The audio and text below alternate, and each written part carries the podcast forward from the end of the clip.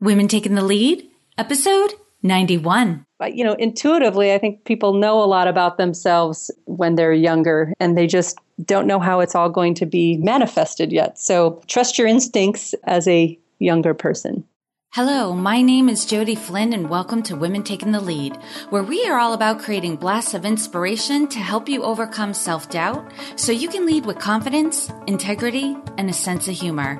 Head over to womentakingthelead.com to get the solutions to your top five leadership challenges. Now, your future awaits, so let's get started.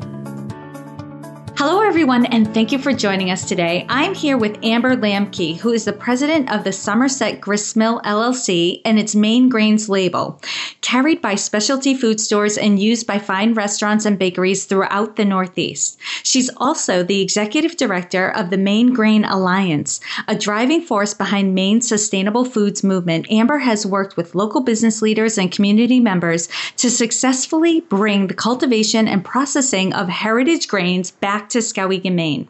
Her efforts through the Maine Grain Alliance have generated a broader understanding and appreciation of the nutritional and economic value of heritage grains and oats, as well as their exceptional flavor. The Alliance's Kneading Conference co founded by Amber, now draws thousands of attendees from throughout North America each year and has spawned similar conferences across the country. You are clearly an inspiration, Amber. and that's just a little intro for everyone. So tell us more about you and your own beginnings. Sure. Well, thanks for having me. I'm um, delighted to be on Women Taking the Lead today. Um, I did not always come from a field of grains. Uh, pe- people often ask me if I was a farmer or or how I came to this, and and um, it, honestly, it's a very new field for me. I grew up in uh, coastal Maine, Brunswick, Maine. Um, and I, when I graduated, I went off to school for a degree in speech language pathology, and my master's degree is in communication disorders.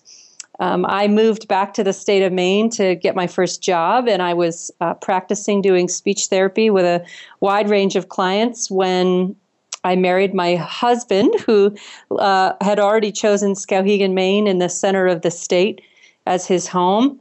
And so when I moved here, um, doing speech language pathology and started to raise a family, I just became more and more aware of the differences between life on the coast of Maine and life in the center of rural Maine. So I started throwing my efforts and some volunteer time behind uh, an organization that was aiming to revitalize our downtown. And it was through that work that, as a volunteer, that I became um, involved with our local farmers market and helping it to grow and I became involved in sort of understanding the agricultural issues of my area. So I come to grains through volunteerism first and foremost. Um, and this conference that uh, you mentioned in the intro, the Kneading Conference, started in 2007 and really was a group of um, a grassroots group of us that wanted to explore what it would take to bring Maine's grain economy back alive. We actually used to grow a lot of grains in this part of the country, and we lost it to an economy of scale. Um, grains are a beneficial thing to be growing on farms for a whole host of reasons, both for food as well as animal feed, but also because it's a way of managing soils organically and managing weed growth uh, organically. So, lots of good reasons to grow grains. And um, so I partnered with bakers that wanted to use local grains in their breads. I partnered with some local experts here in my town who build wood fired ovens for bakers. And together we put our heads together in 2007 to figure out um, what this might take. And it was really out of that volunteer work that um, I came to see uh, both a need and an opportunity here in central Maine. And that is that there was no more equipment and no more mills still in operation here in central Maine that would allow us to participate in Maine's resurgent grain economy. So the mill that I run now really um, was both an entrepreneurial opportunity, but also um, uh, meets a real need if we're going to bring grain production back to Maine. My goodness. You know, you hear when you go to college people say, like, you might not end up oh. using your degree, but this was a complete pivot. Like, you probably didn't even see this coming, but I love hearing stories of where people just followed a passion, they followed a mission, and they they wound up doing something re- truly, truly great. Yeah, right? yeah, and I would add that you know while I am not a, a practicing speech language pathologist anymore, I use all of the skills that I studied at that time and practiced at that time in my current work, just in a different way. So I often tell people that you know a huge part of my prior career was the ability to um, engage in behavioral observation and mm. break down a task into its minute parts to get from point A to point Z. Um, and uh, when you're trying to make changes with um, um, difficult problems, whether it's speech or whether it's grains, you have to be able to celebrate every little step and every bit of progress that you make, um, so long as you're headed in the right direction. So I feel like I exercise a lot of those um, things that I learned in my degree um, just in different ways now. Yeah, and it sounds like that training and those skills make you very adaptable. Yeah, yeah. I love that. And thank you for underscoring that, Amber, because I often say to people look, if you change careers or you go in a different direction, there's no such thing as wasted time because you will bring your knowledge and your experiences into your new situation and they will actually be strengths. I do. For you. Yes, I do believe that. That is great. Well, Amber, clearly you've had success in your current and former life and definitely gained confidence. But take us back to a time when you were playing small. And th- these are the types of situations where sometimes we don't even realize we're playing small at the time. We just believe we're capable of a certain behavior or a certain number of things. And it's sometimes not until later that we look back and go, oh my goodness. Yeah. I was so much better. I could have done so much more. Share with us the story and the lessons you've learned.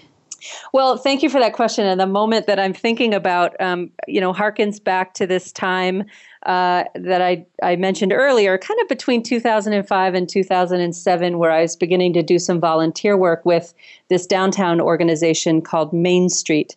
And I, I was going to different conferences trying to learn how to be of help to my community and its revitalization. And, and you know, if you if you live in a community that has dilapidated buildings or empty buildings that you're trying to fill with new businesses, um, or trying to uh, you know re-enliven your town you you know that you want to get to know the developers that are going to help you rehabilitate those buildings and find the next tenants. And so, you know, my mindset was really for a number of years, it was in recruiting the right person who was going to come start a business or imagine a business for our vacant buildings here in Skowhegan. And I was never really thinking that that would be me uh, I, I, I, was in a recruitment mindset. And so, even when this idea to start a grist mill uh, first came about, uh, honestly, my first thought was, how do we go meet someone in the milling industry who can be convinced to come replicate their efforts here in Skowhegan, Maine. And so um, I definitely had a had a shift in my thinking um, for a variety of reasons, but but that was where I started. I was not thinking this would be me.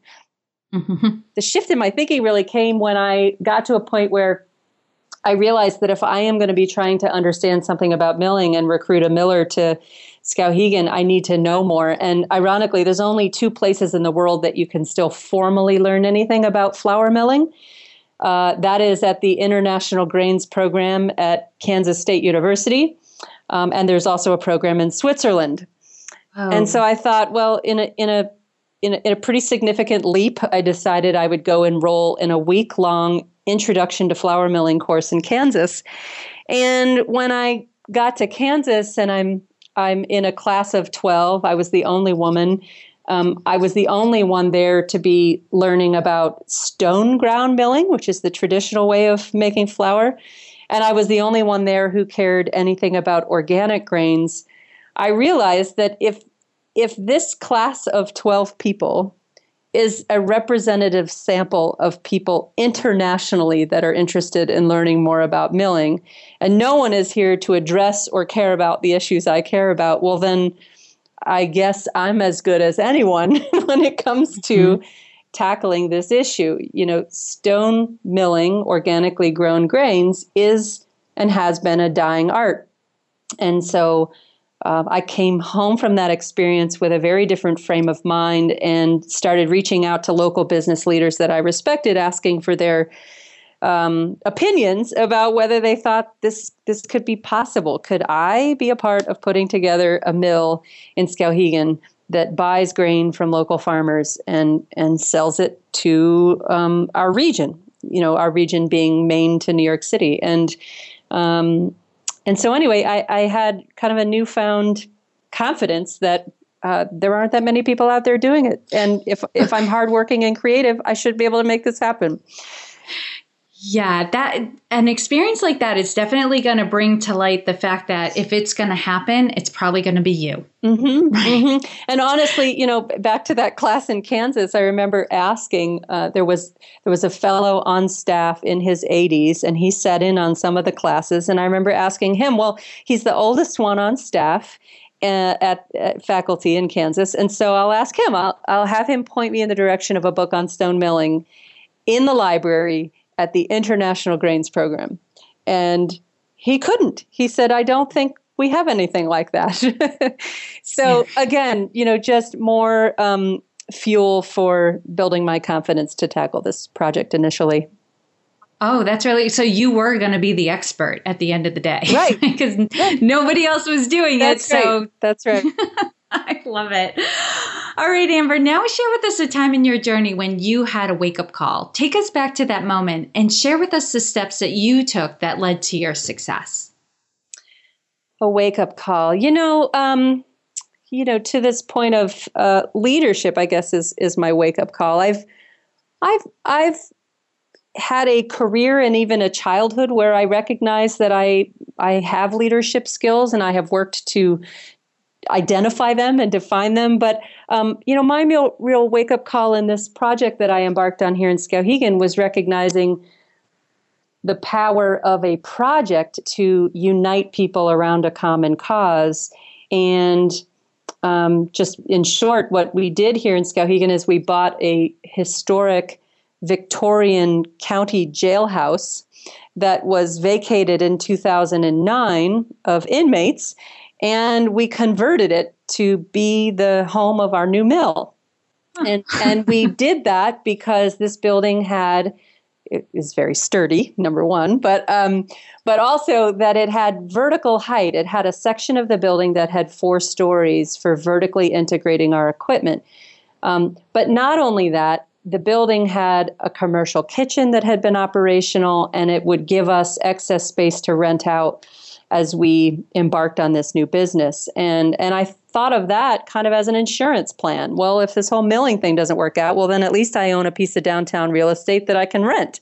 And it has a commercial kitchen. Oh so anyway, um, the the purchase of this building and when we started getting to work on its renovation um, really unified the community in a way that uh, gave people hope. It turned the tone of conversations around in this town from being despairing to being uh, hopeful.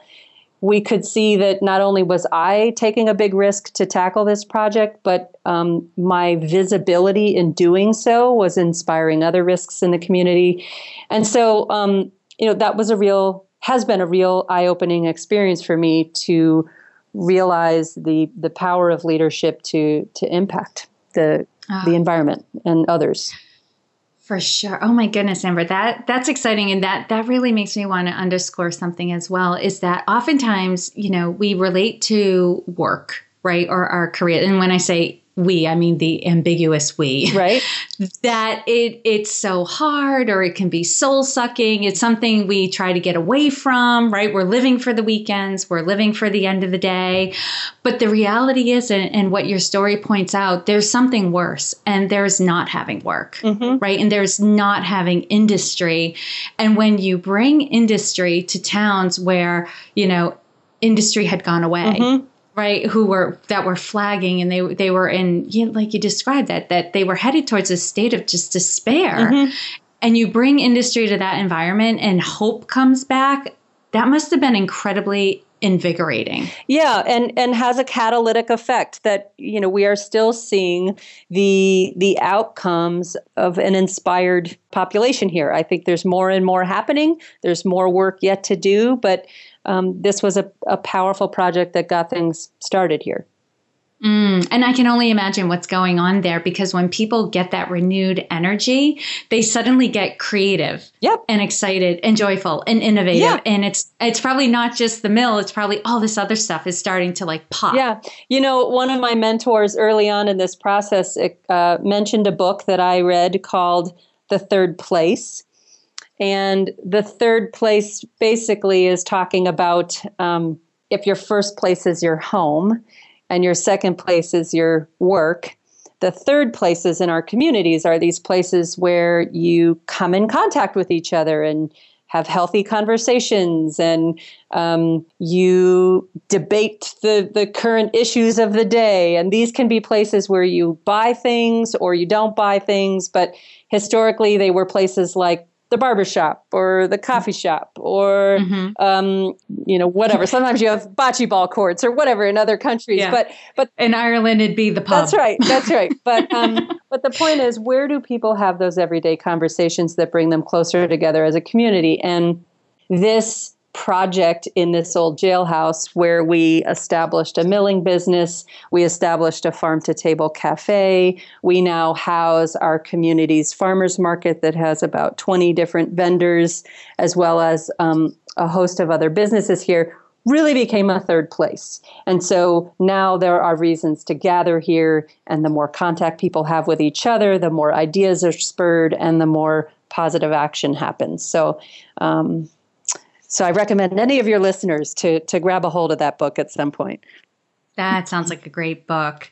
And Amber, this is a great segue because now you're talking about community. And I'm thinking about, you know, you when you're a speech pathologist and you're probably primarily working one to one with people. Mm-hmm. And now you're a community leader, right? So your leadership style is probably similar but has evolved a little bit. How would you describe your leadership style currently? I would say that I am a leader that believes in leading by example. Um, I like to do it myself. Uh, to see what it takes for skills.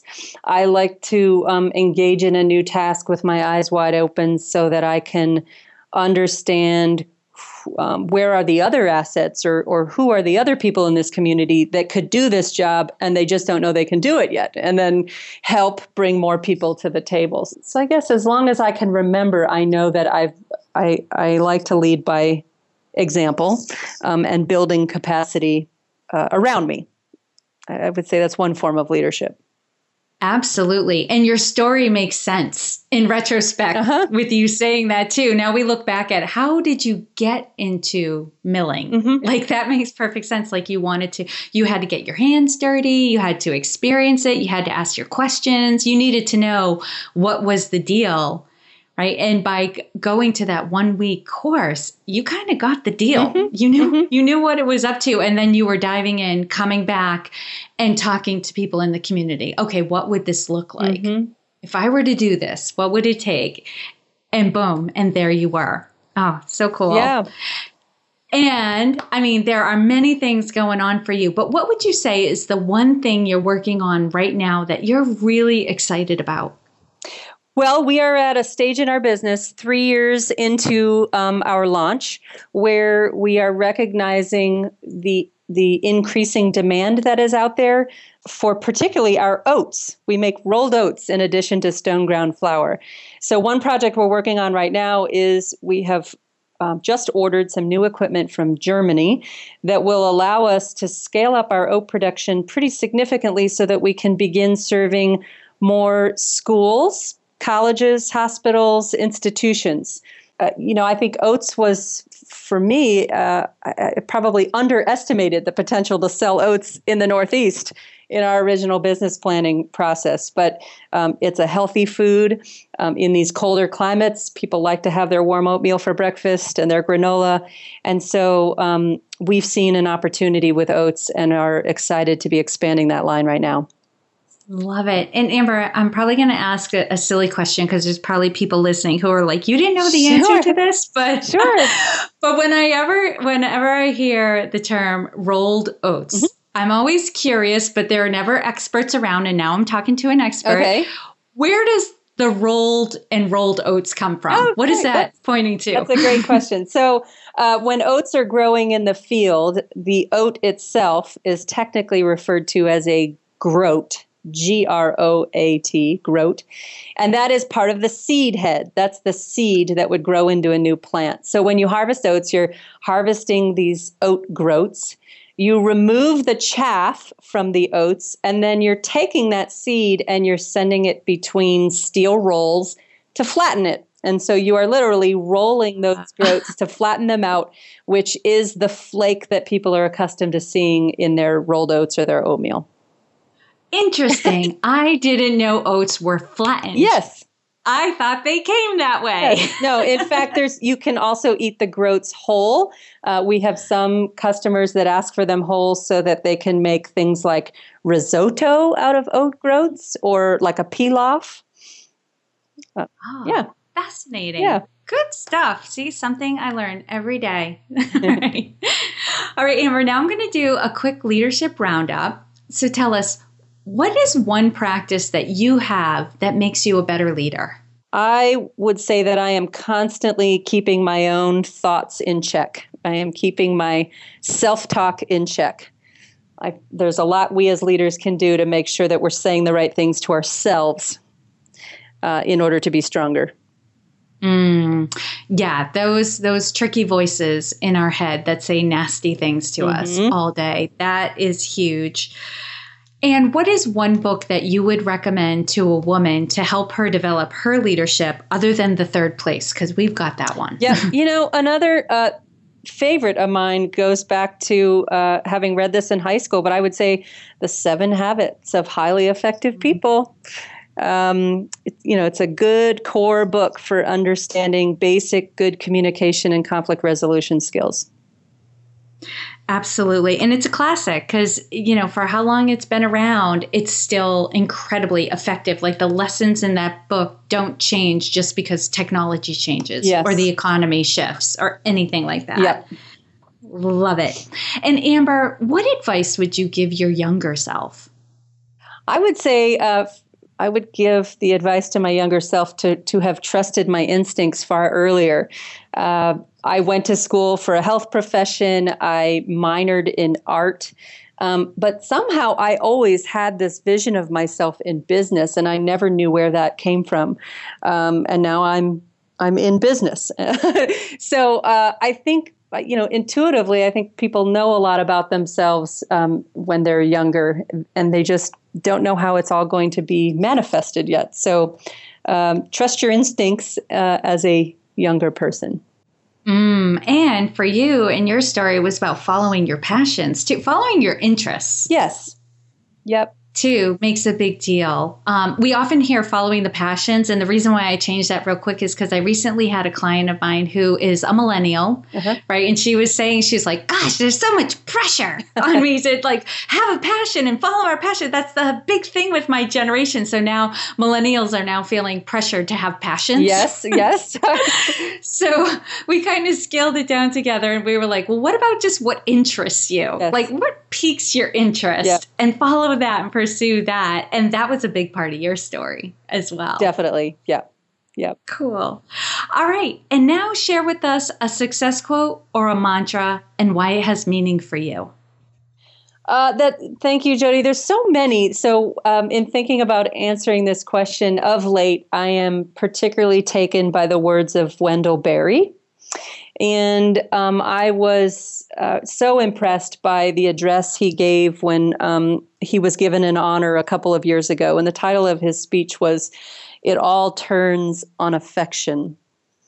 And in that talk, if you were to look that up um, on the web, you could see the video of him giving this, I think it's at least an hour long presentation called It All Turns on Affection. But he's outlining kind of the course of his life and how he makes decisions and um, why he cares about the things he cares about. And for those who aren't familiar, Wendell Berry is a leading voice in uh, rural agriculture. He's a poet and writer.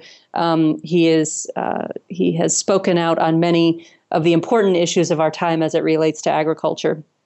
Um, but it all boils down to affection for him, which is that um, you need to have an affection for place and people and animals, and you need to have an affection for um, hard work and um, the soil and all of the things that come together to make a life and to make a, a successful and productive life. So I'm aware every day um, how the work that I do really is a reflection of um, uh, my care for the community and my care for the people who live here and my care for the kids that will carry on this community when I'm no longer here. So um, I would say that's my my answer to the quote or mantra. Mm, I love that. I'm going to find the video and I'm going to link it up with the quote for anyone who's interested. And Great. I'm wildly curious Great. right now about this. So, all right. Lastly, Amber, what is the best way for this community to connect with you? Oh, thank you. People can find us at Maine Grains on Facebook. We also have a website, www.mainegrains.com, where we have just launched a new online uh, platform for purchasing our grains. So I encourage people to check us out. Oh, so cool. And uh, something I meant to mention earlier in the bio, the Kneading Conference, if anyone's curious about that, is spelled K N E A D I N G, like kneading bread, which is very clever. Yes. and that, that is a conference that happens annually at the end of July in Maine. And you can get more information at kneadingconference.com. Oh my goodness, July in Maine. That is a great time of year to be here. It's gorgeous. Yes. So, for those of you listening, you can find all the links and resources shared in this episode at womentakingthelead.com, or you can use the short link, which is womentl.com. And Amber, thank you so much for taking the time to inspire and enlighten us, especially about the rolled oats. we are all better for having met you. Thanks, Jodi. I appreciate the time. Thank you for joining me on Women Taking the Lead. Were you inspired to take some action today, but maybe don't know where to start? Or maybe you have so many great ideas you can't decide where to focus your attention. Don't let stress or overwhelm stop you from having the career, the business, or the life you want to live. Head over to womentakingthelead.com forward slash coaching or use the short link womentl.com forward slash coaching to sign up for a consultation with me. And to strengthen you on your leadership journey, I'd like to send you off with a quote from Marianne Williamson. So here goes. Our deepest fear is not that we are inadequate. Our deepest fear is that we are powerful beyond measure. It is our light, not our darkness, that most frightens us. We ask ourselves, Who am I to be brilliant, gorgeous, talented, fabulous? Actually, who are you not to be? You are a child of God. Your playing small does not serve the world. There is nothing enlightened about shrinking so that other people won't feel insecure around you. We are all meant to shine as children do. We were born to make manifest the glory of God that is within us. It's not just in some of us, it's in everyone. And as we let our own light shine, we unconsciously give other people permission to do the same. As we are liberated from our own fear, our presence automatically liberates others. Again, thank you for joining me, and here's to your success.